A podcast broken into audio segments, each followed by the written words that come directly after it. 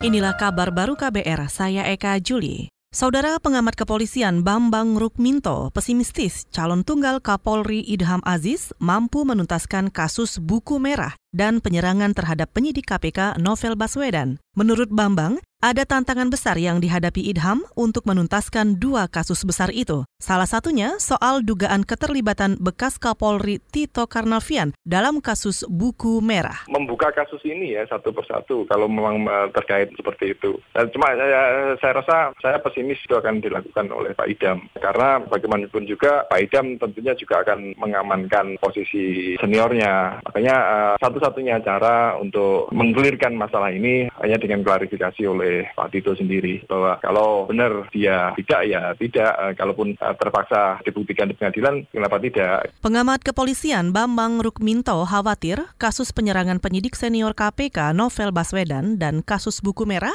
akan menjadi kasus yang masuk daftar gagal terungkap. Kalau itu yang terjadi, Bambang menyarankan kepolisian menyerah untuk melanjutkan penuntasan dua kasus itu.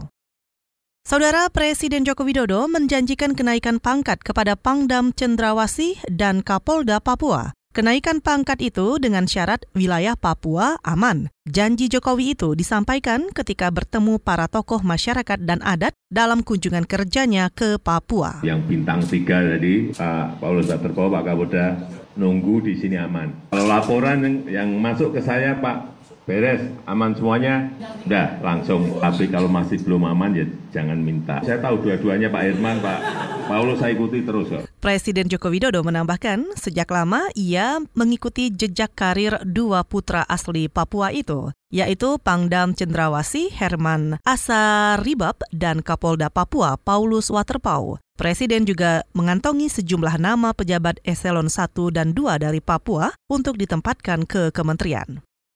Saudara ekspor biji nikel dihentikan mulai hari ini. Kebijakan itu menyusul terbitnya peraturan Menteri ESDM tentang pengusahaan pertambangan mineral dan batu bara atau Minerba. Kepala Badan Koordinasi Penanaman Modal atau BKPM Bahlil Lahadalia mengatakan tidak akan menerbitkan peraturan baru terkait penghentian ekspor biji nikel itu. Ini lahir atas dasar sebuah pemikiran yang sangat bijak, atas dasar sebuah kajian mendalam, di mana kita semua cinta negara, kita sayang negara ini, di mana kita ingin negara ini berdaulat untuk mengelola hasil-hasil buminya untuk bisa memberikan nilai tambah perdebatan-perdebatan tadi plus minus tapi mampu kita uh, lokalisir, kita mampu mengkanalisasi dan fokus. Itu tadi Kepala BKPM Bahlil Lahadalia. Sebelumnya, pemerintah berencana melarang secara total ekspor biji nikel dengan kadar di bawah 1,7 persen awal tahun depan. Hal itu dinyatakan melalui Peraturan Menteri ESDM tentang pengusahaan pertambangan mineral dan batu bara.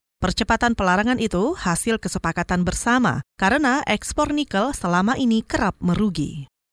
Kita ke soal ISIS. Kepolisian bakal meningkatkan kewaspadaan terhadap ancaman aksi terorisme pasca tewasnya pimpinan ISIS Abu Bakar al-Baghdadi dalam operasi militer Amerika Serikat. Juru bicara Mabes Polri, Asep Adi Saputra, memastikan Densus 88 anti teror bakal terus memburu kelompok di Indonesia yang terafiliasi dengan ISIS. Sebelumnya, Abu Bakar al-Baghdadi diyakini tewas dalam serangan militer oleh Amerika Serikat di Suriah akhir pekan lalu. Dalam pidato di Gedung Putih, Presiden Amerika Serikat Donald Trump menyatakan al-Baghdadi tewas sesudah berusaha kabur dan terjebak sampai akhirnya meledakkan rompi bunuh diri.